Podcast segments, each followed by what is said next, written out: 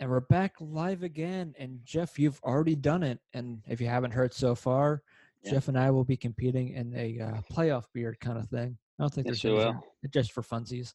Um, I have yet to do that yet, but uh, I I was gonna ask before you started because I know we were talking about it, and I because I was like, I thought you already shaved. I was, and I wouldn't have been surprised if your beard grew back that quickly.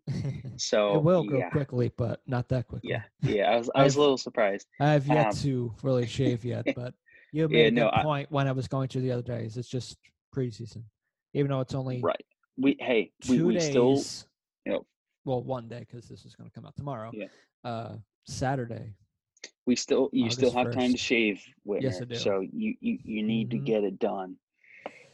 And one thing I thought of we should do with Mhm. our growing playoff beards throughout the time and everything is I think it should be like a week by week basis of like what our beards look like over time during the playoffs. And honestly, let's let's see how far, how long our beards or how thick our beards grow.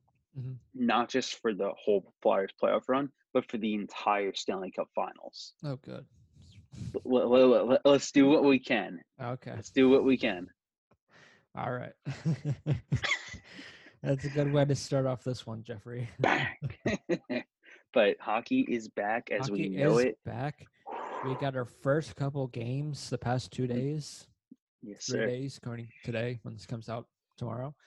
Um, but we are so close to when these games actually matter. Not that these exhibition games don't matter; they matter in a sense because the interesting thing they did do is you can add two more players to your lineup for this one Yes. exhibition game, which And, is and great, is pretty especially for the for teams like that Flyers, which they're pairwise and some bottom six guys. There's some. Or depth questions defenseman.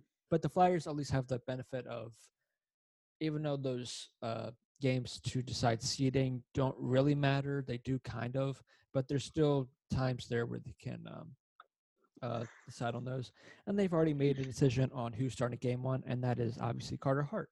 And obviously, Yes. uh, Elliott, uh, Brian Elliott's going to get one of the other starts. So, Of course. mhm. Uh, but I'm more than okay with that. Um, I thought Carter Hart, and we'll you know talk about the Flyers Penguins Later exhibition on. game briefly, and later on.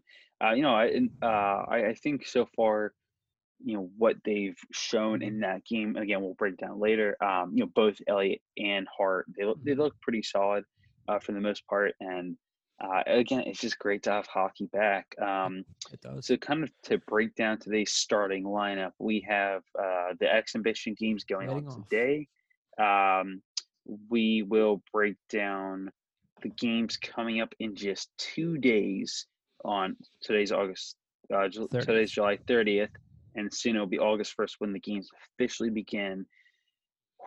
Man, I cannot wait! Mhm. I am ecstatic Yeah. so excited to watch hockey. Um, so we'll see what's you know going on with that and everything. But uh, we we mentioned this last time. Uh, we didn't get to it. Unfortunately, I had to run a little earlier um, the last podcast, but um, the it's like shaking his head. Um, but no, so we mentioned the other day was the anniversary of the infamous uh, Shea Weber. Um, almost, Offer said, sheet. Almost said oh, offer sheet. Thank you. I almost said lockout. I was like, wait, that's not right. No, Um, he is going to be in these playoffs. Yes, and um, yeah, so between with the Philadelphia Flyers and the Nashville Predators, and we'll break down our initial reactions. I actually um, had a Facebook memory pop up that Matt. I also had one. Uh, Matt also had one that I posted on Mhm. his wall, and I'll, I'll I'll I'll reveal those. And at the time, you know, we'll we'll reveal what we thought at the time. Obviously, what our feelings are now because I guarantee you they're probably very differently. Um, so there's that, but there's uh, some games going on. Um, so let, us do some small stuff first. Uh, Anaheim announced uh, uh, two days ago that they re-signed Sonny Milano to a two-year, 1.7 mil AAV extension. So it's a 3.4 mil deal in total for those two years. Mike, Here's two things something? too, because yesterday when I was watching the uh, Lightning game, they currently don't have Stamkos or um, Kucherov with not Kucherov, sorry, um, Hedman with them, but they are scheduled to be there for their first game. That's good to know, and it's think very important. Both personal kind of reasons why they're not Mhm. with the team yet, but they are scheduled. I think Hedman. I think they said Friday, but I think they're both supposed to be there for game one. Yeah. for the first Um, game. other injury news and everything. Uh, Max Pacioretty did not travel with gold with the Golden Knights to Edmonton, according to Jesse Granger. Uh, Peter uh, DeBoer uh, said he suffered a minor injury in training camp, and it's it's taking longer than they initially anticipated. The, uh, and he said that Pacioretty would join the team when he's ready. So that's some little concerning news out of Vegas there for Patches. So we'll see what happens there. Also, Jeff, Hmm. we'll get to this later. Oscar Lindblom yes, is joining the Flyers. I know. We'll get he's later on. We'll get our we'll get to our thoughts on that later on. Not only that, but he's got a new contract extension as well, my friend. I don't think we really got to that either last time. I don't think, I think we, we, briefly did, brought it up, but but if in, just in case we didn't, though, uh, he signed a what was it, a three-year deal, Mhm. and I think it was like nine mil total. Um, and the the best quote of the day was Chuck Fletcher, who's or AV, who said, "This is the shortest, con- the smallest contract he'll ever sign in his NHL career."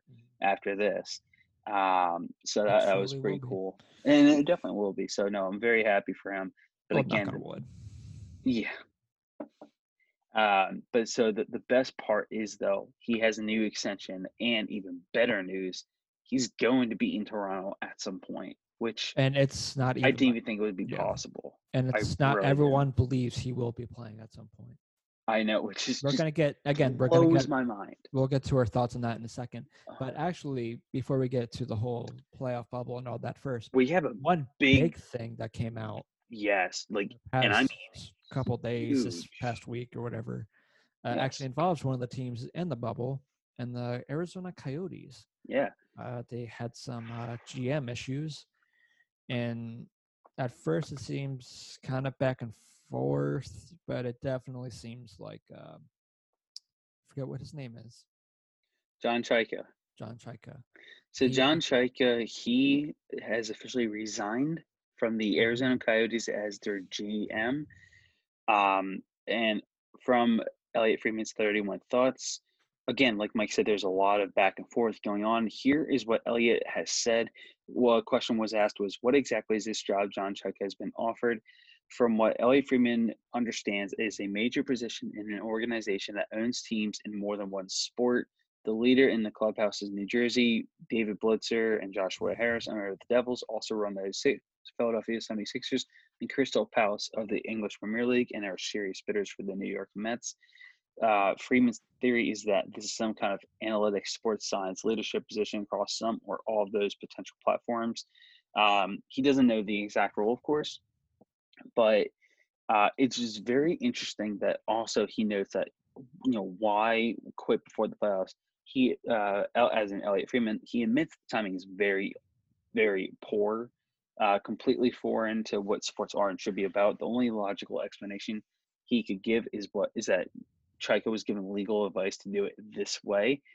Um, you know, another NHL exec said, like him or not, he's detailed. There's a reason. Obviously, I'm sure we'll find out at some point in the future.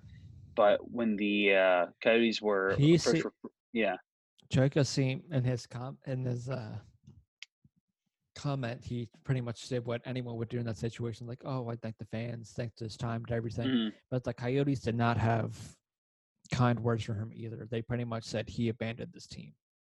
And Right. from what I saw was it seemed like it's been a little while that he um wasn't there. He was uh diluting uh stuff he was supposed to do to other people.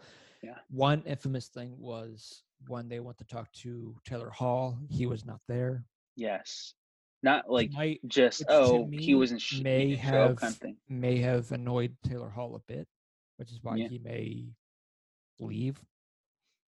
It's possible, but I'm just saying, i- i- if it was me and this is the team that wants to sign me, I'd like the GM and Absolutely. everyone there to make to be there. Absolutely. I would I would really want the GM there. The- I would want And I would I obviously want my agent, the GM, and the sport, coach. I know it's a different sport and different people are different people, but I I attribute this to like Bryce Harper when he signed Yeah. his deal. He wanted Absolutely. to know the owner. He wanted to know Exactly. the GM. He wanted to know these people. He wanted to have a good relationship with these people. No, absolutely. And you're exactly right, Because for Bryce Harper, excellent since he was going to be there for a long time. For Taylor Hall, I don't know how long he's going to be there. Right.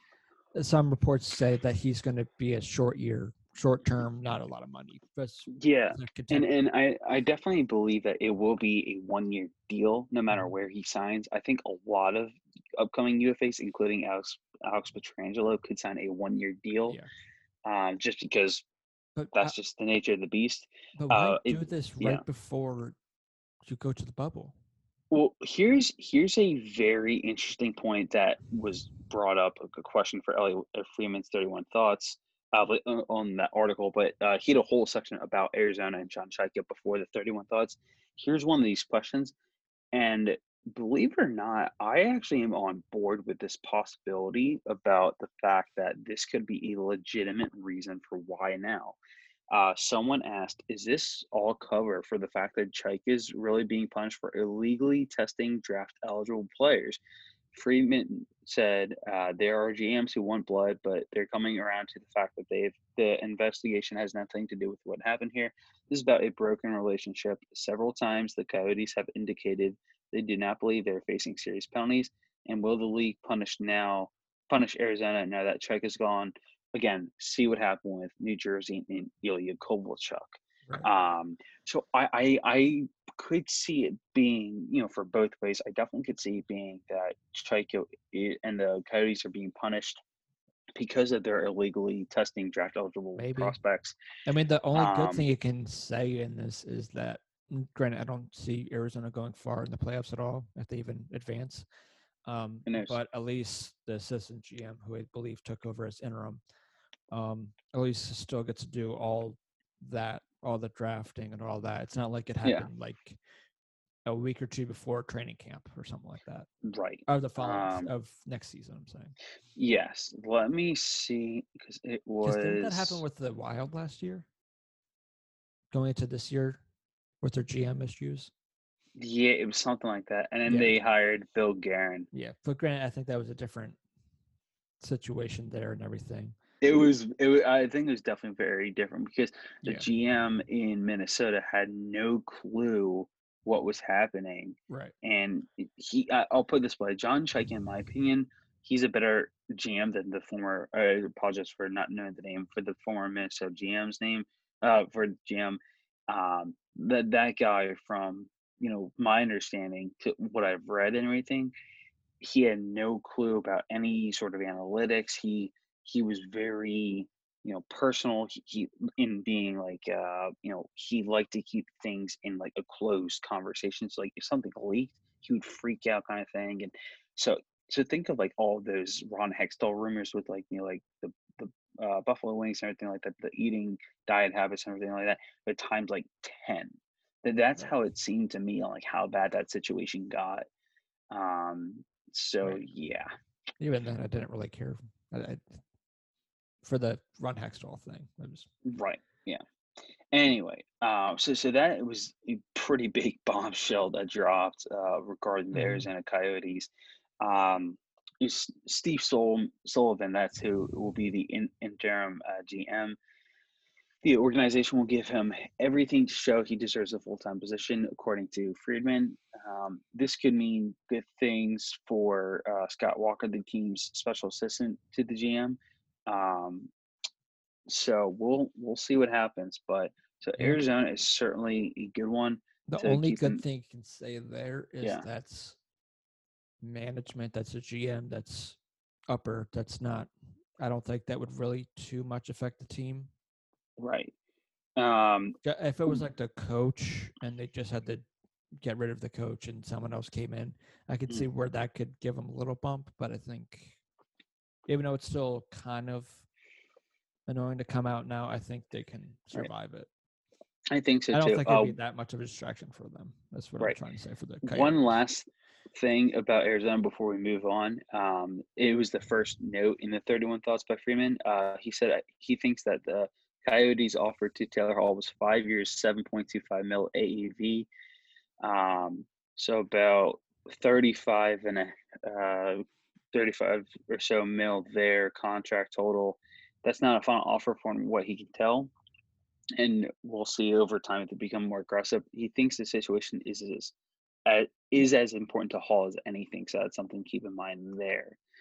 Um, yeah, so there's that news. Um, I don't know if you want to talk about this now, because um, I was going to jump into the whole. Well, uh, uh, sorry. Before before I continue, um, do you have any other final thoughts on Arizona? No. Okay. Uh, so this next part, I want to talk about the league and actually praise them for a bit, uh, compared to all of the other leagues. Uh, the second other best. I did my praising last week. I swallowed my pride and I I I, I gave yeah get Bettman some uh, praise. Yeah, um, but I no. All so my pride. I know we've had our issues. Yeah, Gary. Um, you know, uh, sometimes we get along, sometimes we don't. It, it just happens, you know. Yeah, we'll see. But he'll he'll do something else to change that quickly for you. So, anyway, um, so besides the NHL, the MLS is the other league I definitely got to give praise to. They they've been doing a good job, but I, I, think MLS has been doing a good job, while the NHL has been doing a great, great. And they've job. even done it so that when a team now the NHL is not going to do this, I want to think, where if a team does get infected, they just kick them out. Yeah, I don't know if the NHL will do that, but that's what the MLS was. We'll doing. see. Anyway, so the NHL announced just the other day that no positive results mm-hmm. on 4,256 tests for 800 players for the week. one week of July 18th mm-hmm. through 25th. That's about as good news as you'll Mm-hmm. find as uh, for teams heading into uh, Phase Four. Uh, players will now be tested daily while in Toronto and Edmonton, according to Anthony Mangone. Um, so one thing. I wrote, The good thing is you won't have hopefully a Marlin situation. yeah, that that that still makes me very angry with the league and the Miami Marlins. Extremely. If you want to hear Um, Jess ran on that, he did a many one on our roundtable series on Rob Manfred Yeah. a couple podcasts ago. Yeah. Fun times. Mm-hmm. Anyway. Because what they Yeah. did was they cared more about coming back and the money rather than the health. And Right. for the NHL's sake, and this is something I mentioned in our last podcast, if you haven't heard it or haven't gotten to it yet, which was they were Gary Bettman and everyone was wait waited so long to announce the hub cities, to do all this stuff, make sure the health and safety of these players came first. I think uh, another thing that came out was he was in uh, always talking to um, what's his face. Whatever. He was always uh, going by guidelines of the health guidelines and everything. So he was cared more about the health and safety and everything, and everything else besides that came secondary and easy for them. Whereas the MLB went, we care about our money and we want to play, but when it came to the health and safety and when an outbreak actually happens, or Clearly they like didn't that, they didn't really have a plan for it. Literally, the thing that came out with the Marlins is they literally texted saying, "You guys want to play this game today?" That's what. That's so what I came out read. I read they had a players meeting Yeah, to vote whether or not they wanted to play. They voted, yeah, let's play, even though they knew they had a couple players that tested positive for COVID, Mhm. and now apparently uh, a coach and a staff member of the Phillies uh, or something like that Mm-hmm. Yep. have tested positive for coronavirus. and now they're shut down for a while. now they're shut down for a while. And again, because of the the fact that the Miami Marlins are so inconsiderate of others, because Rob Bantenfred is the worst uh, commissioner, hands down, to even let this clown show of a season continue. Just saying, if you don't know Jeff or or this podcast, that's saying a lot. If he's saying Yeah. he's the worst commissioner, yeah, because I know Jeff has his issues with our good friend Gary, but Oh, yeah. um, But so he, he he's making he Gary does- Bettman Yeah. look like a true Hall of Famer. Like he actually is in the Hall of Fame for Mhm. something for some reason. I don't know why he doesn't not even deserve to be in the same sentence as Gary Bettman Hockey Hall of Fame unless it's Gary Bettman is never allowed in the Hockey Hall of Fame. Uh, but other than that, he's literally proving the case for why Bettman deserves to be in the Hall of Fame because Manfred is this freaking awful of a uh, commissioner. I He think do- clearly doesn't care about his I players. think, I think the only or difference anyone. I think uh, Gary knew. I'm just Yeah. gonna call him Gary now. like you know, Is- we'll just yeah. call him Gary. um, is that um, the NHL is going straight playoffs. Bettman knows, even though it's expanded and everything, he's going to get viewership. He's going to get that because unlike the NBA, where there's going to be some season then playoffs, NHL is going straight into playoffs, play-ins for playoffs and stuff like that. But they're Yeah. going to playoffs. ML, MLB and uh, NFL, if that eventually comes back, if not Who knows? they're starting their seasons. So obviously the NFL, they're going to get their audiences too. Even the MLB got the biggest audience they've had for an opening day in, I think, years. Yeah. Um, but the NHL is going to have no problem either. I don't see, and it's going to be No. hockey all day.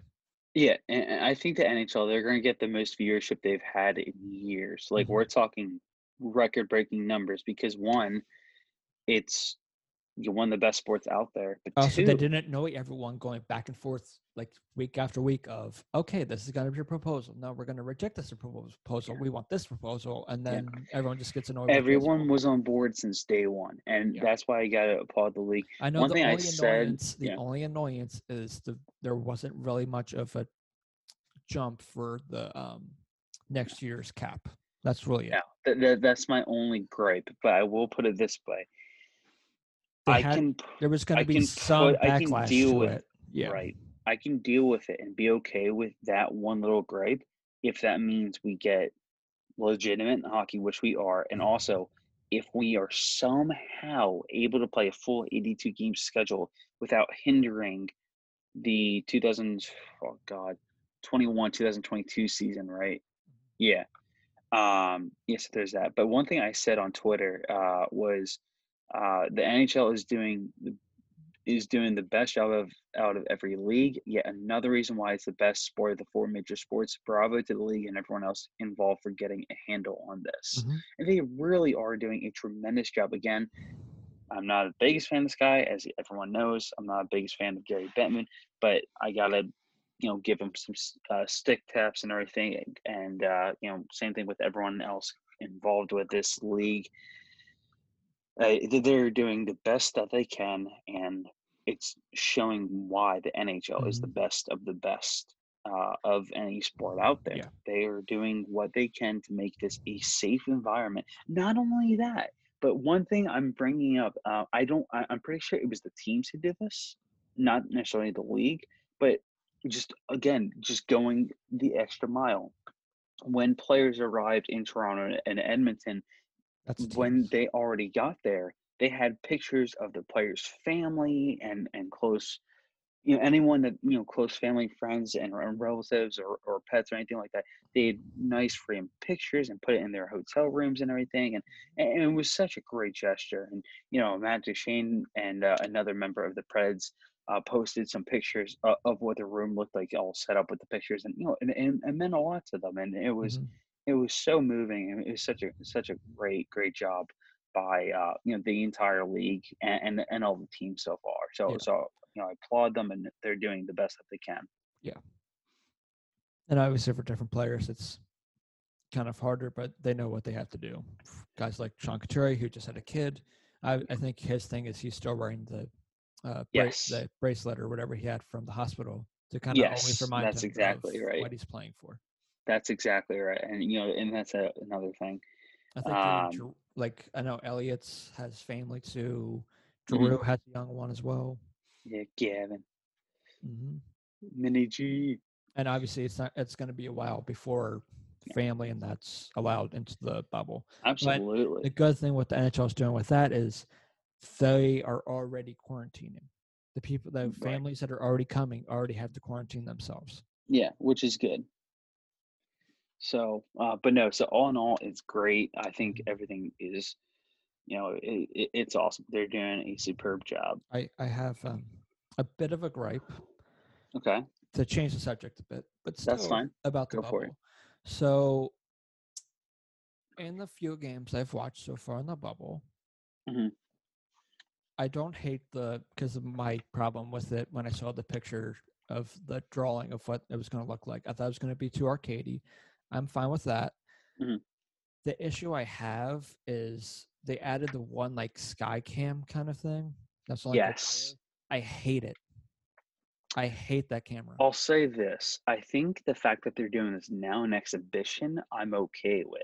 Mhm. And that way, because again, they're getting feedback and it's not just but a lot of fans and a lot of people who love hockey in general that and you know former players and I think current players probably there or whoever you know whoever's watching it there I know not many people are a fan of. The other thing I will say though, because I know that Bettman was talking about that puck tracking thing. I don't think Uh, it's. I don't think it's it's there, uh, It's which I'm more than okay with. I, I didn't see the name uh, tracking thing either. I'm more than okay with that because I, The I only was thing not. I think was just like ca- more camera angles because there's no obstruction of fans that prevent right, Wh- which again, prevent it. which is unique because there's you know the angles we might never see because there's fans Mhm. blocking those angles. Yeah. But So again, like the there's reason why that- advantages and disadvantages. the reason why I hate that camera angle is because one, it makes it so hard to see because the players look start looking small, Right. and then it's it's just slower than what the other camera angles are. So I have I have no. a little issue with it. I'm sure I'll adjust and be fine with it later. But to me, it's like whenever the fly, like at home or any regular know what you're season game, whenever there's a power play, they go to the camera at the, uh, behind the net on the glass, and I don't like that I- angle either. I hate that angle. But it's just one of those things. You're just gonna get used to it. Um, Right. So and the other thing I like too is, I don't know if you noticed this or not, but Mm. in each game, half the arena is, is one team's banners around the boards, Yep. ads around the boards, and the other is the other team's. Yeah. You know, so far from what I've seen from the arenas and everything, I like the look, the the Mhm. sounds. They're not too um, what's the perfect word? They're When- they're not When you're too when you're watching it from a local feed, like Yeah. with us in Philadelphia, that whole thing gets muted because they're piping in the noise from what they can hear from Mm. the broadcast from uh, NBC Sports Philadelphia um, and all that. But when you're actually watching it like NBC Sports and everything, that you hear more of. You hear Yeah. more of the fan noise, and you hear the horn more. You hear the sound. The sound Yeah, no, that I Last- did notice last night because when I watched the um I think the Hurricanes and the Hurricanes caps. Caps, you can actually very clearly hear like the Capitals horn go off and everything. Right, because again, I barely heard. I only heard the Flyers goal horn until Laughton's goal at the end. I think you can only I think that's just because it was the Yeah. local feed versus the actual national feed. Because Right. that feed was actually live. You could have gone Right. on NBC Sports and viewed it, but it was uh, blocked out because Yeah. the, the local feed. Right. Um, so I, I the one thing I will say for the Flyers, they did announce there's some very cool playoff thing that they're doing where they're trying to make it more at home and more playoff atmosphere for those watching at home. So they're gonna play a rendition of Lauren Hart singing, uh, you know, the national anthem and everything, and uh, they're gonna have Lou Nolan uh, announcing, uh, you know, uh, you know, Flyers lineups and everything like that, which is gonna be superb. And um, you know, it, it's a lot of very cool, um, you know, things that the Flyers are doing to make it a, you know, uh, Wells Fargo Center playoff atmosphere yet again. So I'm, I'm excited. Um, I think that's all I really got. The Um. I was going to say really Um, quickly, uh, we can go over the exhibition games coming up. Um, uh, we sure. we have Nashville at yeah. Nashville and Dallas today at 4 p.m. Uh, at 7 Boston and Columbus, and then at 10 p.m. Vegas and Arizona. The last then- exhibition game. Yep. And then the real games begin Saturday, August 1st. The first one being New York Rangers against the Carolina Hurricanes. 12 p.m. Eastern time. You can catch that on NHL uh, TV, Sportsnet, NBC Sports, uh, NBCSN. Um, and then for the 3 p.m. game, it looks like it's Sportsnet and I want to say NBC uh, Yep. for Chicago and Edmonton 3 p.m. At 4 That's p.m. great. That's honestly perfect for Connor McDavid. Yeah. NBC afternoon, and it's a Saturday. Yep. You finally get some airtime at a normal time, a regular good time on a weekend to for people who haven't get gotten to see Connor McDavid or ver- know very little about Connor McDavid to see Connor McDavid. Not only like that, that time. but they're playing Chicago, hmm and Chicago fans will tune in for those games, and, And, they will. people who and- don't like the Blackhawks say us because you know, and the domination they had, you know, in the last decade. Um, there's still people that just don't like them. So there's going to be a lot of people just rooting for Edmonton because they see them as the underdog because they see the Blackhawks as still the Blackhawks. Not only that, but again, you get to see Leon Draisaitl, Connor McDavid. Mhm. You get to see Ethan Bear for the Oilers. Uh, you have Darnell Nurse, a lot of very, very good young talent for It's the going to. be Edmonton Here's what I'll say: It's going to be a very high scoring game because I don't think either team has that great of defense and that good of goaltending. Mm, I'll I'll give defense the upper edge for Edmonton. They have Mhm. some young defensemen, and you know Seabrook and, Keith are very are good and everything for Chicago. But oh, you're right. So I like just Keith then. Uh, thank you for that. And uh, but again, you know, so I'll, I'll put this way. Um, you know, Keith obviously brings experience and everything, but if I'm going to go defense, better defense, I'm going to go Edmonton right now. But either way, to my point, it's just going to It's be gonna a be high fast, yeah, fast, high scoring kind of series. Um, yeah, and so it's then it's essentially not going to be like the Florida Islander series, which I think is going to be kind of the potential of kind of being boring a bit. yeah, we'll see. Um, Even though I, even though I do like Florida, yeah, it's just when you have you're playing the Islanders and they're so defensive, it's just going to be a defensive battle. right. Whereas when you get to the eight o'clock game, Penn, Pens and maybe and uh, uh, Toronto, uh, Toronto, Montreal. Montreal, yeah. the Canadiens, wow. Oof, that was bad. Um, Hey, hey, to be Even fair, though it's I- exhibition here. even though Jeff, for some reason, thinks there's a chance Pittsburgh's going to lose, it's still going to be a fast paced series because Yes. Montreal likes playing faster. There, But I, I can't. It's I know. because you already have, obviously, the top line's going to have to go against Crosby, but who goes up against Malkin? That's when you get deeper into the lineup line where you see. You also have Jake Guentzel to deal with. Yeah, now he's back and healthy. By the And- way, Guentzel, he looks back. but I get your. I also get your point too. Is that sure? I think the only way for me to see Montreal pulling it out is if Carey Price is on his head. Right. Um, I don't know if this is true. From a rumor I've heard, the Montreal Canadiens have added last year's first round pick Cole Caufield to their roster. I don't know if that's true or not. If it is, it will be very exciting because I, for one, absolutely love Cole Caufield. He will be, you know, again, if if he's on the roster, I don't know if he'll get actual playing time. I don't know. Um, probably not. You never know. But uh, so that that would just be cool to see. Um, and then, uh, but for Montreal, you you have you know some speed, some skill, and everything as well. I don't think as much as Pittsburgh. So again, I could see Pittsburgh still obviously winning this series. Weird thing for me because I was Yeah. looking at their lines that they were running at uh in their camp and everything. Mhm. Max Domi was on their fourth line. That makes no sense. Yeah, I know. I don't know why they do that. To confuse us, Mike. That's I guess. But here's I'll ask you this question before we get to the Flyers. Do you think there's that because there's those people that think there's going to be some edge for the teams that are coming into the elimination games versus the teams just battling for um, uh, the seedings? Do you think there's actually that kind of um, uh, there actually Advantage. be some advantage there, even though it's going to be maybe at most a game or two more than Yeah. the seeding games. I'll, I'll put it this way. So Because for, me, I, for- I'll I'll go first. Just I'll let you think. yeah, go for it. Go for it. No, no, no. Um, You, you go first. Yeah. and I were talking about this yesterday, and my thinking is, I don't think it's going to be that I don't think it's going to be that big of a deal for the seeding teams to then get ready for those games. Maybe in that first game, I could t- potentially see Mm. potentially see the play-in team do better. But as the series Mm-hmm. goes on, I'm just going to go more in favor of say the team that comes out of the seeding or the higher seed Right. or whatever. I don't think there's a huge advantage for the play-ins versus the teams playing in the seeding. But that's just me.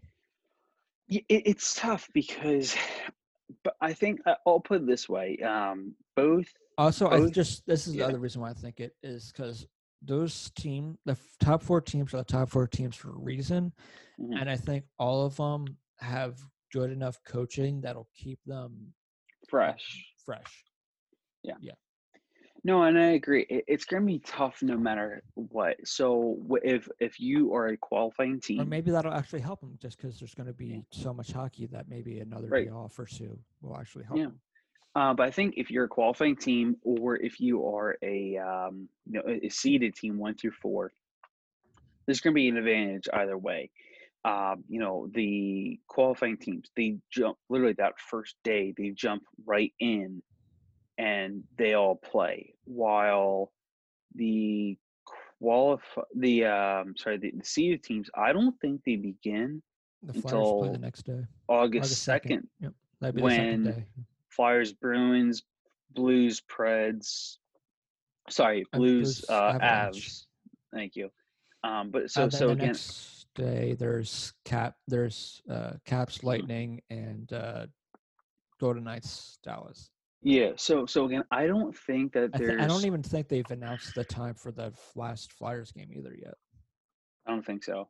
But um, I'll put it this way though, Mike. So I think that you could certainly argue there's an advantage for either whether you're a seeded team or a qualifying team. If you're a qualifying team, you know, you play a best of five series and you start on the first day um, and everything like that for, for for most of the games.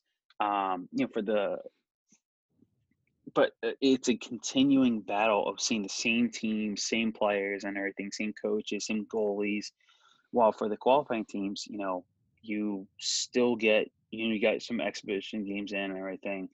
Um, you are facing you know a team probably every other day or something like that. But but again, it, it's you know it, it's physical, but it's not do or die.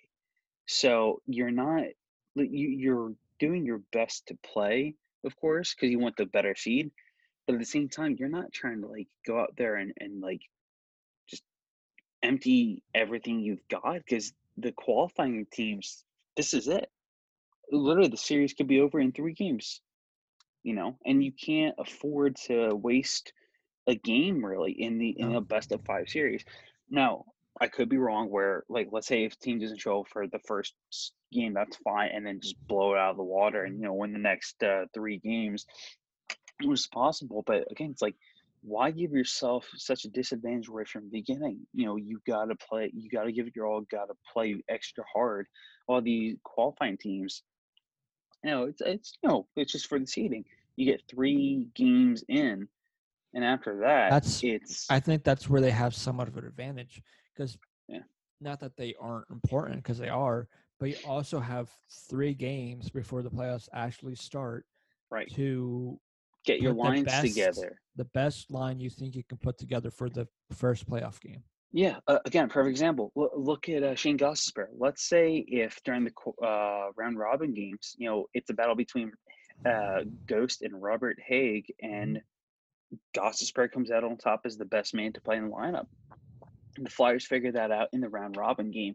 But let's say if they continually go back and forth between Hagg and Ghost, um, you know, in the lineup during, let's say, a round a uh, qualifying series, it could cost them. You know, where like let's say if Ghost or Hagg doesn't play the, the best game, you know, or, or, or like let's say if one guy has their a good game, but the they switch guys the next night and it costs them, it's like, well, crap, like we just kind of cost our, ourselves a game because of a or decision. say something like that, you know.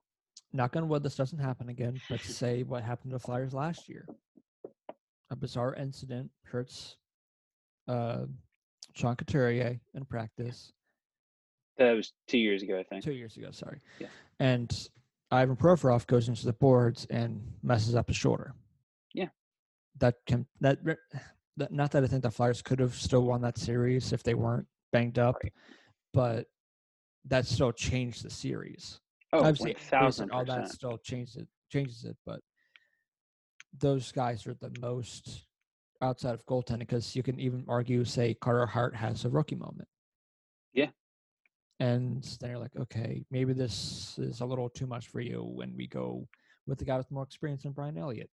Yeah, who's happens. been there and who has a lot of play of go back to 2010, the Flyers had to go two goalies throughout the playoffs.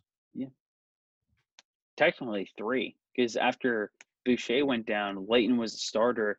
Then they had Backlund as the Oh, yeah. backup. Yep. Yeah. So, Yeah, yeah, it's you, the you playoffs, so you know. can't. Yeah, you don't know, especially with the the time off for Mhm. teams to get ready or get themselves set back into groove. It's going to take some time. Like the Flyers went out early in their exhibition games; they played pretty well, but as the game went Yeah. on, they kind of struggled here and there. But I think that just because they were gone for so long, and that was their first actual game against someone that wasn't a scrimmage or against themselves. Right. Yeah so I'm, I'm very excited to see So what happens. Uh, I can't wait uh, for the Flyers' first qualifying uh, round robin game. It's this Sunday, August second, three p.m. against Boston. Excuse me. So that'll be great to watch.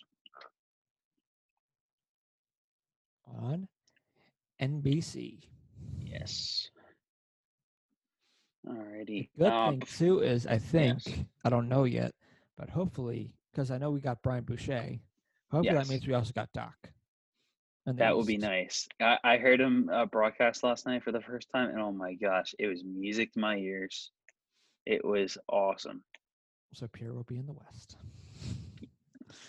We will not have unless you listen to the Western Conference game, and Yeah. then you might. But Do, do you know what the funny thing is? They actually so the the um the ringside guy. So again, the the other night when the Flyers, uh, other day when the Flyers were playing Penguins, Boucher was between the glass. They literally had him in an actual like glass box. Hmm. so there's So gonna I- be there's gonna be no interview right before the game starts between. No. I wouldn't. No. think. and of course, no interviews of going to the benches saying, "Hey, how's it going?" Right. So no, they'll it- still it- do it's, that. it's They'll still do like the in between periods because they can still put like a headset on and do that because I know the Flyers game that did that. Right. For that sake. Yeah, I'm so sure it'll be cool. National broadcast wise too. Yes, and no, so it'll be very cool to see. Um, all right, so one last thing before we we kind of jump into Flyers here. Um, there was another uh, ranking. Uh, Oh, this is a Super 16 of these top teams in the Stanley Cup qualifiers. Mhm. So this is what I don't get. It says Stanley Cup qualifiers. Why are teams that are already in the playoffs in, on this list? I don't know.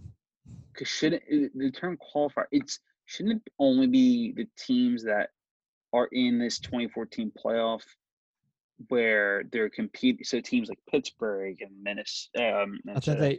I Yeah, think that's Minnesota, just a name. Obviously, they were going. I, I think they were obviously just going with the um, every team that was in there, but the top sixteen, because they for Right. some reason feel like doing sixteen instead of fifteen for some reason. yeah i don't know But, but, it was just like a, that it was yeah, just a power ranking. yeah which- anyway so number 16 they have vancouver um uh, it says then there's two other things. It's a hit or a miss. Uh, hit Michael Ferland might be in the lineup Sunday. Uh, he was limited to 14 games this season, none after December 10th because of recurring concussion symptoms. So that would be big if they got him back. Uh, a miss if Ferland plays, it could be in place of Jake Virtanen, who scored 36 points in 69 games, but he struggled in training camp and may have lost a spot in lineup regardless of Ferland's status. Forward Zach uh, MacEwen is an option, but also Josh Leivo, uh, Leivo is not after the forward had a setback in his recovery from a knee injury and is not on the roster. Um, number 15, you have the Winnipeg Jets. Um, they so sorry for Vancouver. They begin their qualifying series Sunday, 10:30 p.m. against Minnesota. Uh, for the Jets, they begin their series against Calgary, 10:30 p.m. as well. But on Saturday, uh, hit the Jets were tied with the Bruins for the fewest goals against per game with 2.11, and were second on penalty kill, 90.2 percent from February 1st to the end of the season. Uh, a miss, they won't have Bryan Little, who has now played since November 5th when he was hit in the head by a shot from forward Nikolaj Ehlers and sustained a uh, perforated uh, eardrum. So that is a big miss for the uh, Winnipeg Jets. Uh, do you want to get the next two there, Mike? Yeah. So the next one is the New York Islanders, who come into uh, the uh, into the playoffs, facing off against the Florida Panthers on Saturday, 4 p.m. on NBC Sports Network. Um, so the hit on them is uh, Adam Pitlick and uh, Jason Cizikas will return. I don't really think Cizikas is really, uh, you know, that very uh, uh, valuable there. Mm-hmm. Uh, but the miss is, well, that's always been their thing. Okay, their miss is saying that they have no clear cut number one goalie. They didn't have a clear cut number one last year either. God, I hate these lists. I mean, they, they had Robin Leonard, who should have been the clear cut one, but Yeah, but they're just gonna keep doing this. So, Yeah. I don't know. so Uh, Thirteen is the Columbus Blue Jackets, who start on Sunday night at 8 p.m. against the Maple Leafs. Um, their hit is uh, okay. That's not it. Okay, that's not a hit at all, man. they're going to be fully healthy, and uh, their misses. They're going to miss Josh Anderson, who was unfit to play. Uh, you have number 12, the Toronto Maple Leafs. Uh, qualifying series begins Sunday uh, uh, on uh, at 8 p.m. against the Columbus Blue Jackets. Ilya Mikheyev's return gives an already deep group of forwards even more depth for Toronto. Uh, Mikheyev did score in Montreal uh, against the Canadiens in their exhibition game on Tuesday in a 4-2 win. Uh, the miss, the Maple Leafs, like the Oilers, are another team that has to improve its five-on-five defense as Toronto allowed 2.24 goals per game at 5 on 5 this season, fifth most in the NHL. Uh, coming in at number 11, just talked about them, the Edmonton Oilers. Uh, they begin their series Saturday, 3 p.m. against Chicago. Uh, hits, of course, basically the uh, the Hart favorite in Leon Draisaitl. And uh, also, you have Connor McDavid, the top two scorers in the NHL, picked up where they left off since training camp began. McDavid had two goals, including a gorgeous, gorgeous no-look five-hole shot, and Draisaitl had an assist and also won nine of 13 faceoffs in a 4-1 win against Calgary in their exhibition game. Miss uh, Edmonton has to be wary of its five-on-five defense. They allow the third most goals five-on-five during the regular season with 158 and 2.33 goals against at five on five, second most in the NHL. Number 10, Mike, you got it there. That's not a hit. That's not a hit. God. So number ten is the I can Carolina see why it's a Hurricanes, hit. and they're saying their hit is that they have 16 players who played on their Stanley Cup playoffs last year. Cool. That was last year. This year's different. They don't have their best defenseman in Dougie Hamilton. That's going to be their biggest thing. Yeah. I think that's the biggest miss that they're going to have. Yeah. And number nine, But also doesn't help that uh, Martin Necas or Brett Pesce is on the uh, is Right. recovering from injury too. Right, but I think the biggest miss there is Dougie Hamilton. Yeah. Um, number nine is the Dallas Stars. Oh, so I don't think I said it. Carolina starts uh, Mm. Saturday at noon against the Rangers. Uh, nine, it's the Dallas Stars, who in their round robin game will be facing their first against the Golden Knights uh, Monday at six thirty. Jesus, Yeah. they got a little ways to wait. Um, Yes, we do. uh, their hit they're giving him is Ben Bishop, which is obviously great, and Anton Khudobin. Um, but um, it's easily going to be Ben Bishop who's starting. Oh, so yeah. that's dumb. Um, and one big thing is uh, Roman Polak uh, opted out for uh, the Stars. I think that's not as a big of That's a not a miss as people think they will because I don't know why. To me, I've never understood the hype around Roman Polak. I just Mhm. the way I view him is he's a guy who gets penalties and he just he's Also, he only he only averaged over 16 minutes, 16 and He's just the guy who eats up minutes, and that's, all I see him that's as. Yeah, that's not really anything. Number eight. So for the most uh, part, yeah. for the stars, going off that, they don't really have too much of a miss there. no, I, I don't if think so. Ben Bishop can play as well as he did last year's in the playoff. Which I could see him doing that, sure, it- it- if not close. Again, the thing with all these teams, and we keep mentioning it, is the being off for so long and then coming back. Um, how fresh these goalies, or how long it'll take for these. Again, th- that's back. why at least these exhibition games are helping a lot. right Um, yeah. So for the Stars and the next team, which would be the Flyers, which you'll mention next, Jeffrey. yes, Um, they actually are just playing in the round robin games versus the actual playing, so that's Right. what they'll benefit more in. absolutely. Um, so before we get to the Flyers to number eight, where do you what do you think about the rankings so far? Um, from 16 all the way down to nine. Do you like where everyone's suited? Do you think you want to want to switch anyone so far? Um, I might have Winnipeg above the Islanders, but that's just me. I would do that, and Um, I would. I'm not I gonna lie. also I eh, maybe not, but I Mhm. I might have Florida at 15 at 16 instead of Vancouver. I'm actually doing this. I'm bumping up Vancouver to 15, Winnipeg 14, dropping the Islanders off the list and having Florida at 16.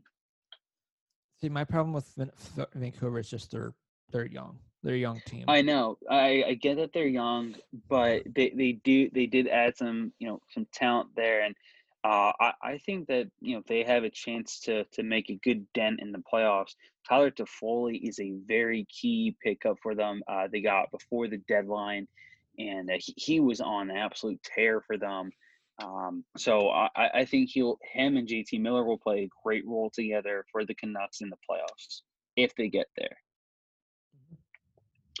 So Number eight. that's yes, number eight, the Philadelphia Flyers. No, Mike and I kind of looked at each other and thought, nope, that's that's not right. yeah. I might have them um, at six, where the Capitals are. I would I would bump them up at least a spot, if not two at most. Yeah. Uh, they of course begin their round robin series Saturday, uh, sorry Sunday at three p.m. and uh, against the Boston Bruins. That's gonna be a fun one to watch. The biggest hit of them all. Oskar Lindblom is on the roster less than one month after completing his cancer treatments. Excuse me for Ewing sarcoma. Uh, the miss. This is an interesting one. Nothing jumps out here with a healthy lineup after the three-two overtime win against the Penguins in their exhibition game. What do you think about that? that versus they couldn't think of anything, so they just put him at eight, and couldn't really think of a reason why for putting him at eight. Other than that, nothing really stood out in their It's game like- it- against Pittsburgh, which was Yeah. against Pittsburgh. It's two rivals. They're going to be a close game. Right. Which was so. Yeah. Yeah, Um, and we're expecting something to come out in the first game back in an exhibition game. apparently. um, number seven, Pittsburgh Penguins. Um, game one qualifying series against the uh, Canadiens Saturday, 8 p.m. Uh, the biggest hit was Crosby returning after missing five practices and scrimmages last week. The center played, of course, against the Flyers in the overtime loss on Tuesday. The miss pit was over three with four shots and goal on their power play. And uh, the Penguins were a 19.9% during the regular season and were 16th in the league on the uh, special teams. I like to say that's because of the Flyers PK that they weren't able to, but I honestly think so. There's a huge play that stuck out in my mind. It was Sean Couturier, the hopeful Selke winner, uh, where he dove for the puck in the Flyers zone. He got it, and from his knee, he was able to clear it. And uh, it, it was just an all around awesome play by Coots. Uh, so I would switch the Flyers and Penguins for sure. This one, I might even bump up Philly to replace this team at number six. Mike, Yeah, I'm bumping them up to. I'd bump them up to six because to me, all three of these teams are close. All They these are. teams, there's a weakness somewhere in all these three of these teams. Um, but I think the Flyers, and I'm just kind of basing it off of this past year and what I've seen from them. I think they are. I put here's what I'll say. I think if I'm rewriting this, I'd put the Capitals at eight, the Penguins at seven, and then the Flyers at six. Yes. So literally just flip flop Yes, uh, Flyers and Caps. Yeah. But the Capitals start um, their round robin game, round, round robin game, if we haven't mentioned already, against the Lightning on Monday at uh, Monday at 4 p.m. on NBC Sports. Yeah. Um, the hit for them is hope he had a strong camp, um, and he feels comfortable, which hopefully because he had a terrible, he had not a great year. I was going to say He had terrible, more he had an average. He had an usual. average year, and the other their misses that they're going to miss, they're not going to have uh, Samsonov. Uh, yeah, and, and that that's that's a big one because think about It's a big one, but they were going to already rely on Holtby anyways. right. I wouldn't really. It's a miss, I guess, just in case they have to pull out Holtby at some point. But if they're pulling Holtby, even though we've noticed with the Flyers, they tend to pull them when they've already scored seven goals against them. Um, Yeah. that it doesn't really matter at that point. True. Um, number five, another team I'd probably bump up. Probably. I would. Uh, no, I'd actually stick. eh, Yeah, That's a it- close one. I I may have them. tough. if I bumped them up, might be up to one more at four instead of five, but I'm fine Yeah. with them at five.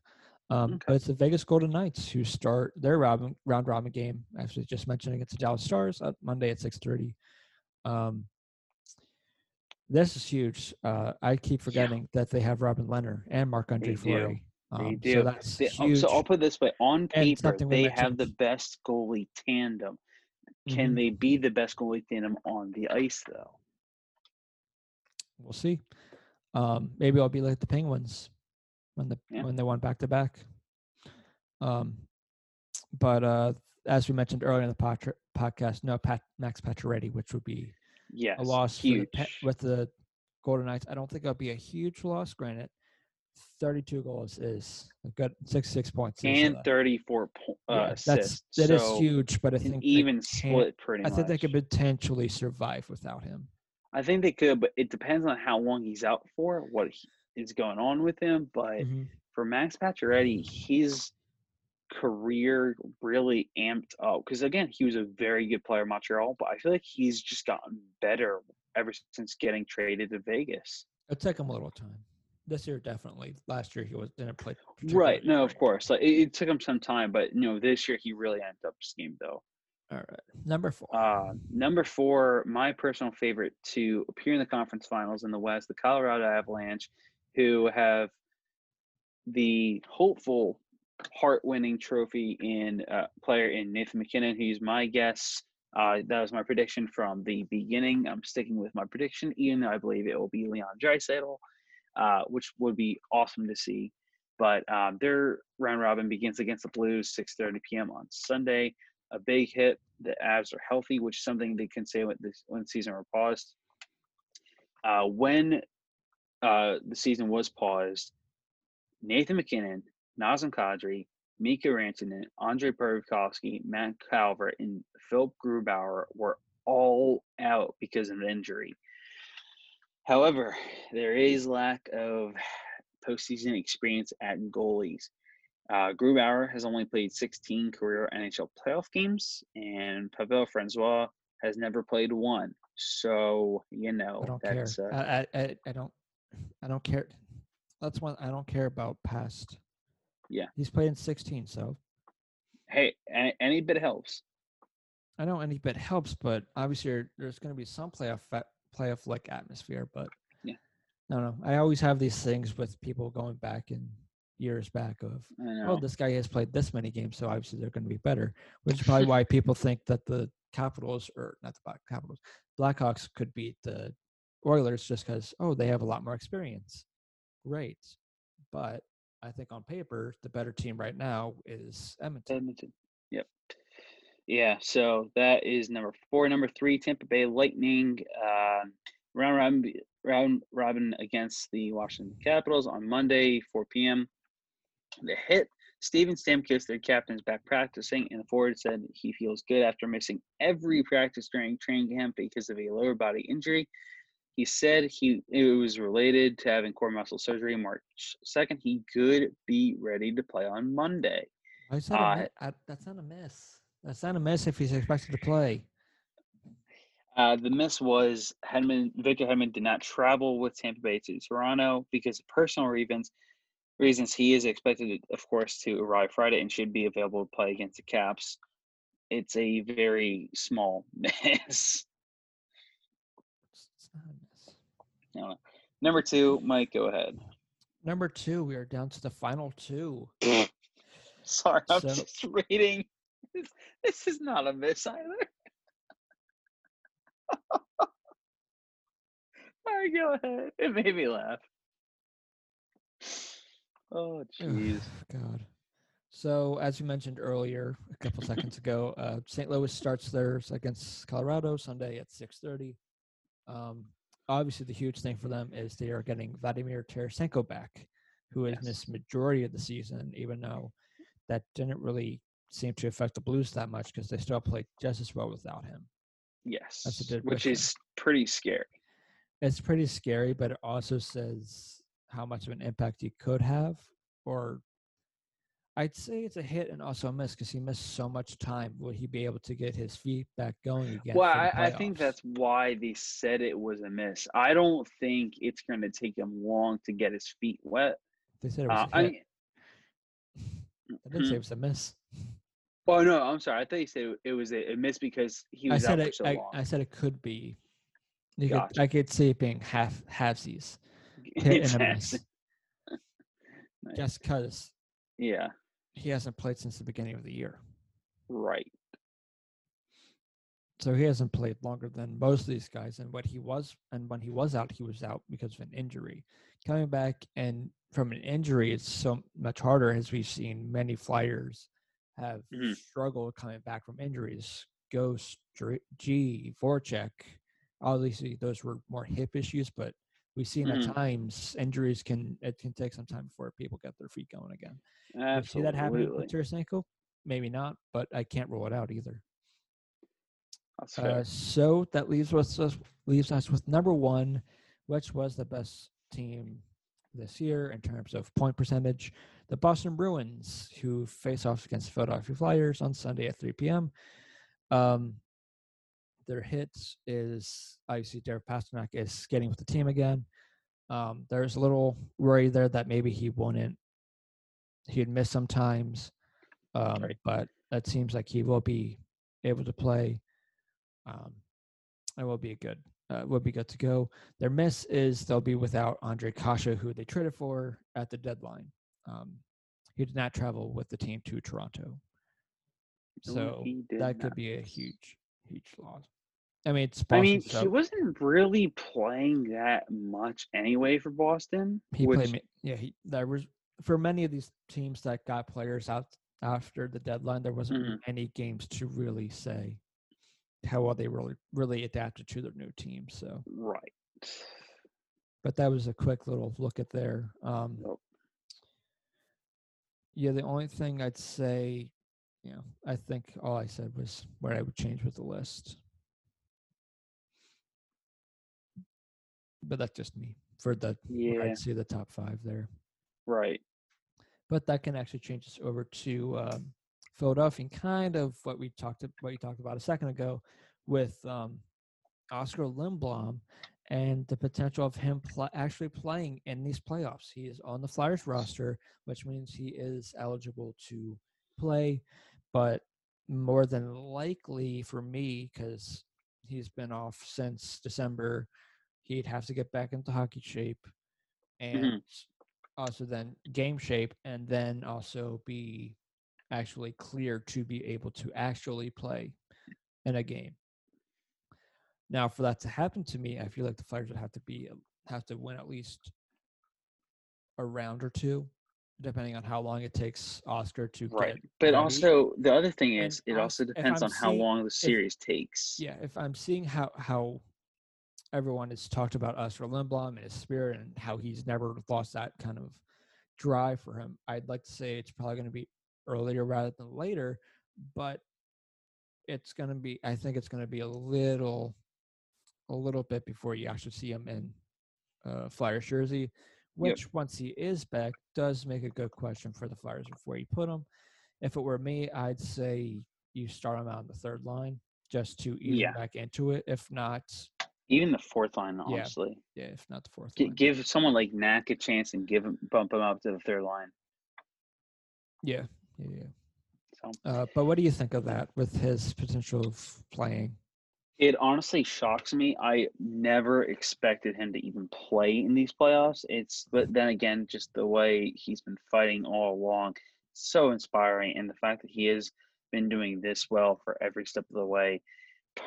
I'm almost, you know, I'm just speechless. It's it shouldn't be even possible, but the fact that he could potentially play in this playoffs and everything, the fact that he is on the roster is amazing as the story itself, and of you know how much he's been able to um, you know just grow and just uh, it's it's a very tough journey for him, but you know he's he's getting there. So sorry, Mike was having trouble with the microphone, it just cracked me up. But uh, but no, so so I'm very excited for him. Uh, I'm wishing and praying all the best for him, and I really really hope that uh, we do get to see him play. I don't want to rush him back. Um, I don't want him to play until he feels like he's capable of playing and capable of skating and sticking with these guys. And because again, Hey, I don't want saying, something I'm just to go saying wrong. before before he was done his treatment, he did have a nice little wrist shot. He did. And that one time he was skating, there's a one video of him. So he still has the hands. It's just getting his body acclimated again to Right. game uh, shape and everything. Yeah. So we'll see how that goes. But all praises for Oskar to be able to fight this disease. And then, again, if he actually plays a game, I know it's a season award, but there's no way I don't see him winning that award then Right. that he was a finalist for. I know both those other guys, Bobby Ryan and the other guy who I'm blanking on his name, so I apologize for that. Shea Theodore yeah, Shea Theodore. for the Bill Masterton Trophy. Yeah. Yes. Uh, they're also very much um, Deserving. and they're running yes. deserving too. Obviously, Bobby Ryan, who came back and had the hat trick, that is obviously very much uplifting and everything. But if Oskar can come back, fight off this, can- uh, fight off the cancer, and then somehow come into the playoffs, like if he comes into the playoffs and scores a goal, it just sucks that it wouldn't be in front of the. Flyers fans. I know. Just everyone at home though is going to be roaring, Yeah, and oh my gosh, it's going to be. Tw- at least Twitter will explode. it explodes already. And no I know, but more more than more than Mm-hmm. usual, and just I I I really think it would be awesome. I just oh man, but I I, I again that that's the one thing we'll miss. Phew, sorry. Um, I think I will miss the most is if he does come back and play, and if he actually does score a goal, which is very very possible. I will miss the roaring of the crowd in Philly. I think if this is a think- reg, Do you think if it was, say, on the road, I was just going to say that even if it's on the road, you're going to get a huge roar of people clapping, cheering, and everything. Mhm. Even if it's oh, on the road, no matter who you're playing, I Not- guarantee you. I am significantly knocking off the wood here, but say if the Flyers won the cup, he Yeah. is by far the first person I've given the cup to. hands down, one thousand percent, one thousand percent there. I don't care what veteran hasn't won the cup. Oskar is getting the cup first. Drew's gonna get it first he has to Stanley Cup. skate over, get it, and then he's gonna give it to Oh. Oskar. Thank you for that, Mike. I realize that he's the one. He's the first up after Yes. Drew to get the cup handed to him, and they're going to tell him to skate, and that's going to be one of the best things ever. hmm So it's awesome. And then next year we can have a similar thing with Nolan Patrick, maybe. Yeah, nice. Yeah. So we'll Um, see. But, But, before we actually get into the Flyers and their playoff runs, uh, maybe a little preview for their game against Boston. Um, so as we talked about last time, but we never actually got to, um, was Shea Weber that anniversary of his uh, offer sheet as the Nashville Predators uh, matched the Flyers' offer, um, which was a lot of money, and I forgot off the It top of my was 14 years, a total deal of 110 million dollars. Mhm. So yeah, Which, now as we said, we were going to kind of give our thoughts of when it first happened, and oh then right, as we looked back now, looking back at it, um, and as at the time, I kind of get it. I get why they were doing it because oh I was ecstatic when it Um, Shea first Web- happened. I think it was for multiple reasons because the Flyers uh, D was not. It was bad. it- uh, yeah, it wasn't great.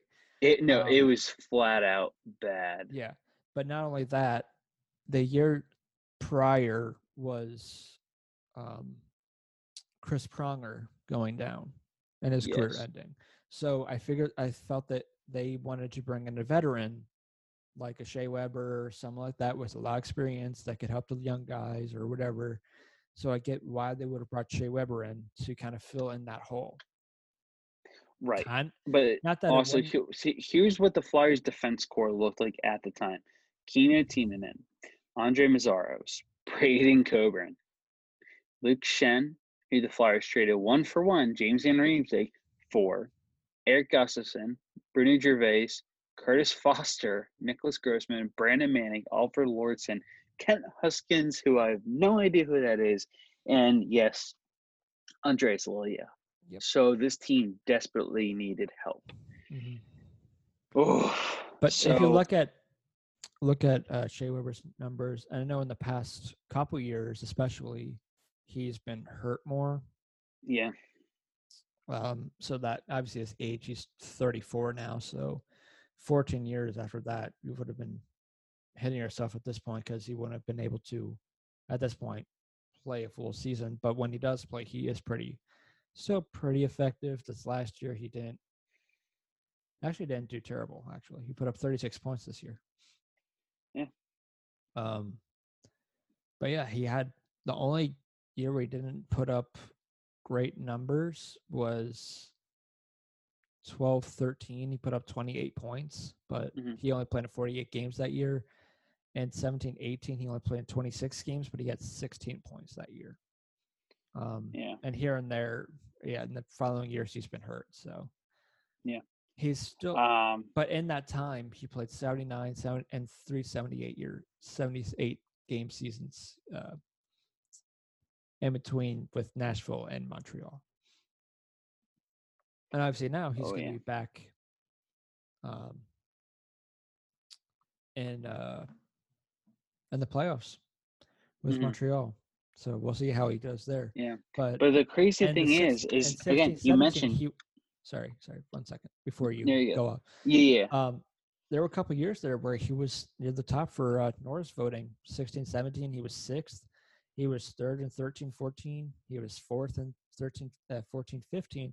And in 15, 16, he was 10th in Norris voting. Wow.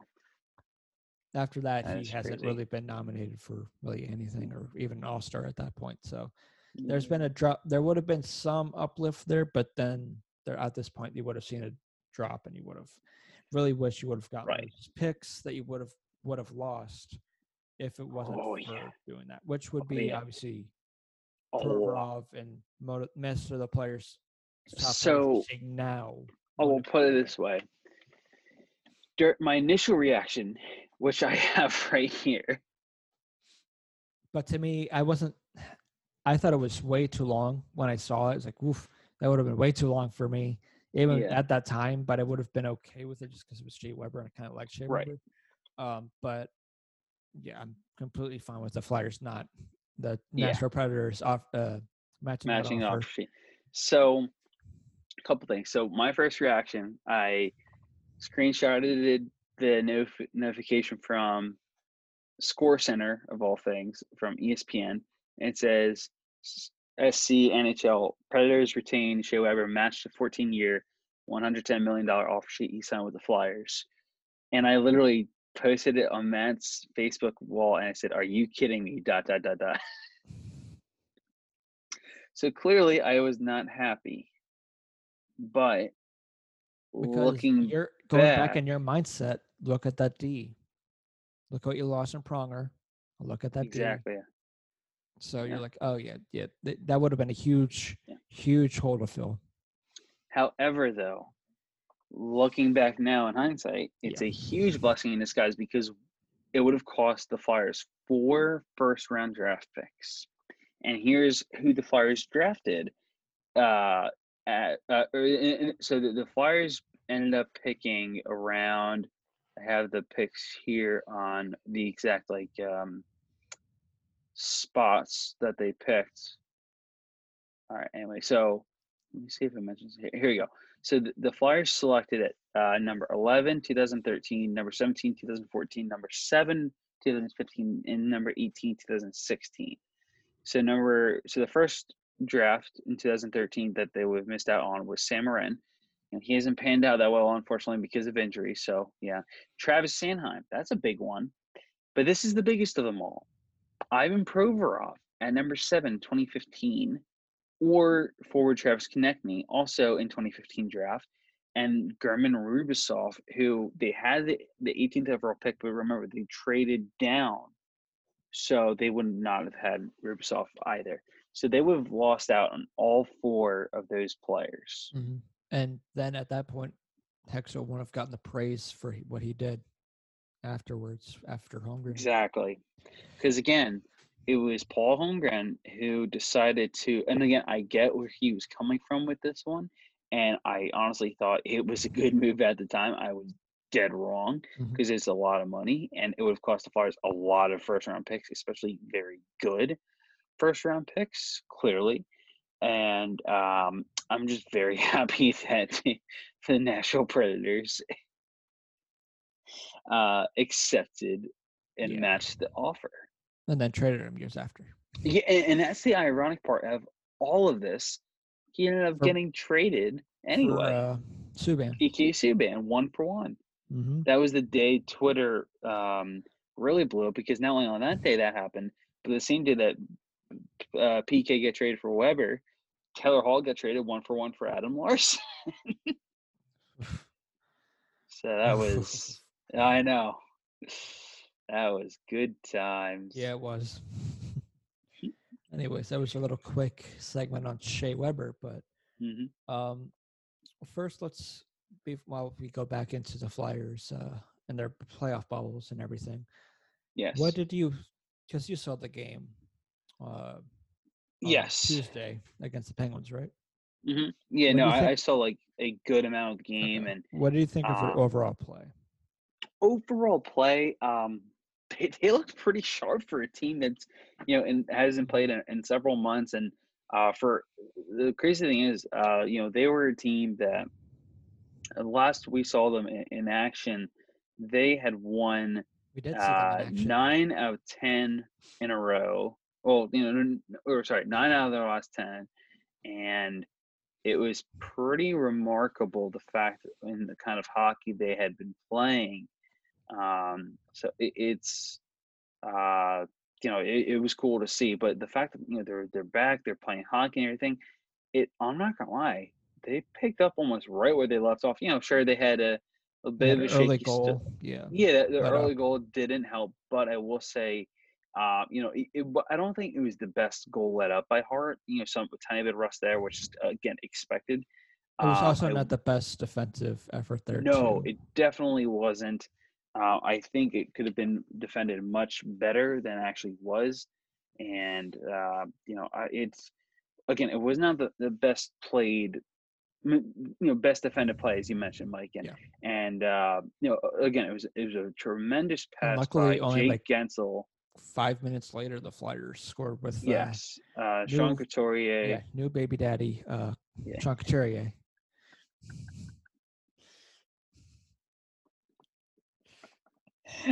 He got the ball rolling for the Flyers. Um, and not too far after that, Hollywood Hayes got Yes. on the board after he after A horrible play by Evgeny. Malkin. yeah like by- horrible. the better center, according to uh, NHL.com, Yep. than Sean Couturier, turned That- over the that- puck in his own zone by Kevin Hayes, who wasn't even on that list, um, and he beat uh, Matt Murray.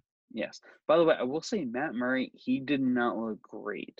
He didn't look great, but he didn't look terrible. After the fir- Yeah. he settled down. He did the- settle down, but um, I will say this: it wouldn't surprise me if Matt Murray got benched in favor of Tristan Jarry. I could be wrong, but I wouldn't be surprised if They have um, a quick, they have a fast kind of adjustment there that they have to make. They're Right. playing into playing the playoffs, so yeah, if- exactly. So they if have they to go get this Murray right. in that first game and say he struggles against Montreal and they lose that first game, I wouldn't be surprised if they quickly go to Jarry Jarry, right? or vice versa. Yeah, no, absolutely. It, could honestly go either way. Um, I really think that Jarry is going to get the start. Mhm. Um, again, we'll see. We will see what happens, but I, I'm super excited. Uh, but all in all, though, the, uh, the Flyers they looked pretty dang good. Um, you know, then you know, a couple hiccups here and there, but you know that's expected after not playing hockey for several months. Which was also um, said by uh, Alain Vigneault too after the game. Yeah. He said he thought they started out well, but kind of fell off as the game went Yeah. on. So that's how you can. It's still going to be the same Flyers team as it was in the season. So everybody's Right. going to pay close attention to this team. And the great thing also, which we haven't mentioned yet, because you mentioned earlier with Montreal and uh, what's his face, but Egor Zamula made an appearance Yes. in this game as well. He did. The That was very cool to see. The extra two guys they went with was Mark Friedman and Zamula. Zamora. Both Braun and uh, Hagg were scratches in that game. Yeah. Also, a very positive note: Shane Gosper looked awesome. Yeah. Uh, his, his skating was great. He said this is the best he's felt in the past several years, uh, which is always very encouraging. also they finally they in that last sequence when they scored the goal. Now he didn't set up the play, but he Yeah. was on that three on three. He was back in overtime with uh, Law- no Ghost with uh, Oh, oh yes, Ghost, Ghost, Ghost. Ghost with Laughton and TK. I think it was TK. Yeah, TK set up Laughton for that goal. Because goal. TK was the one who passed it. Yeah. Yeah, but he was also on the ice that for that goal. So they finally put him Yep. on the over uh, an OT again. Which is awesome. Because during the season, they I don't think they were having him because I think it was Provorov, Niskanen, and then I think it was like Sanheim. Yeah. But that was also the last three on three the Flyers are going to play for overtime. Yes. Which is okay with me. Yep. So that is all good stuff there, though. Mhm. Uh, but no, I- I'm I'm super excited for for But each of also these that guys. just makes it because Zamula must have had a really good camp in the coach's eyes if he's playing in He that. did. Uh, if he's playing in that game, which Yeah. I, I doubt he's going to be in any of these uh, games coming up for the Flyers. But no, hey, can't hard to get him ready. Yeah, wouldn't hurt to get him ready, and I wouldn't be surprised if I don't think he's above Friedman at this point. So if someone gets hurt, Mm, I don't think so. Yeah.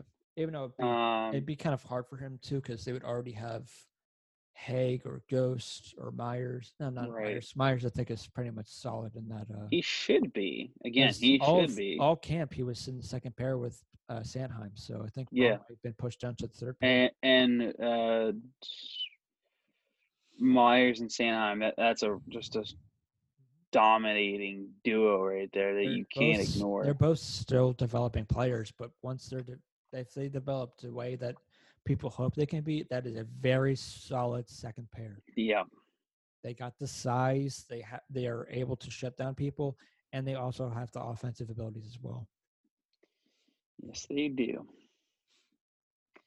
Very exciting times, and Mhm. I, I'm just I'm so thrilled for this And team. They're Niskanen actually the one person that because everything everyone has said over and over again of how or the question's always been how different it's going to feel with no fans and everything. Mhm. Niskanen was actually the one person that says there could actually be some benefit to having no fans there for uh, defensive breakouts and everything. I think so because again, you can hear where each guy needs to go. You can Mhm. th- th- there, there are quite a lot of benefits to it, and you know I, I think that Niski has a very good point. He's going to be relied on heavily, especially defensively, for that leadership role. Yeah. he won a cup. Hundred percent. Braun too, because he's also gone deep in the playoffs. Yep. Um, so those guys are going to be heavily relied on as they go forward. absolutely. Now, I think forwards there's still a question mark there. Um, I Right. hope Thompson isn't playing, but maybe he played in that game. But I think they're going to have three games to. I think that last game and their route and their uh, uh, seedings is going to be Mhm. the deciding factor of what to go Probably. with. And uh, and we could even see like what the lineup actually looks like Mhm. in that last game. no, I meant for the last game they're going to play. I think before the playoffs actually start. Right. think Yeah, no, no, I know. I'm saying like um th- whatever that is, like that that could Oh, end up it, being it, got it. Yeah. what it looks like for the actual I know, you playoffs. Um, yeah, because I think the next game you're probably going to see Hagg and Braun. Uh, yeah, Hagg and Braun back in there, and I Mhm. wouldn't be surprised if goes to scratch just to see what they got. Game. Um, yeah, think about that. I don't know because unless they roll with the same lines did with in Pitts against Pittsburgh. But again, the best part I have to say with the teams that they play for these uh, playing games Mhm. is the fact that um, to me, I think they get through the hardest team first in Boston. yeah, Granted, none of these none of these games are easy by any stretch. But if the Flyers play the Capitals as they did all season, if they play, they're gonna be they just fine. yeah, they'll be just fine there. And Tampa Bay, it's going to be another tough one, but maybe. Um, but at that point, say if the Flyers take the first two, that might make it so the Flyers get second. hmm That won't be terrible.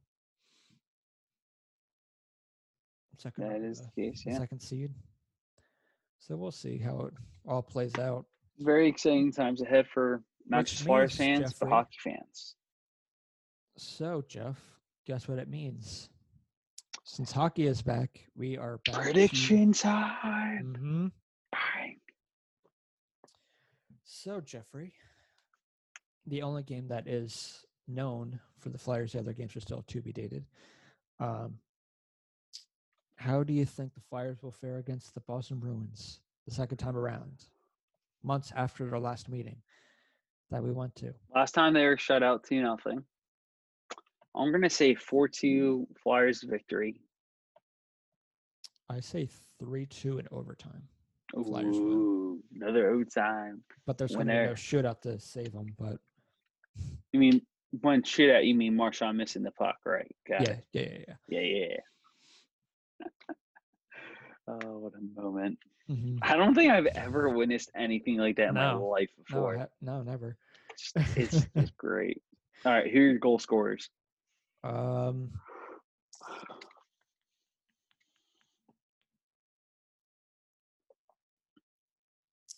I say Bergeron and Shocker. McAvoy. Ooh, there you go. For the Flyers, I'm going Coots.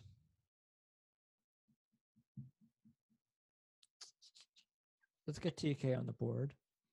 And JVR. JVR will Okay. get the game winner. Nice. I'm gonna go Charlie Coyle. Uh, 'cause I, I said four two. Charlie Coyle and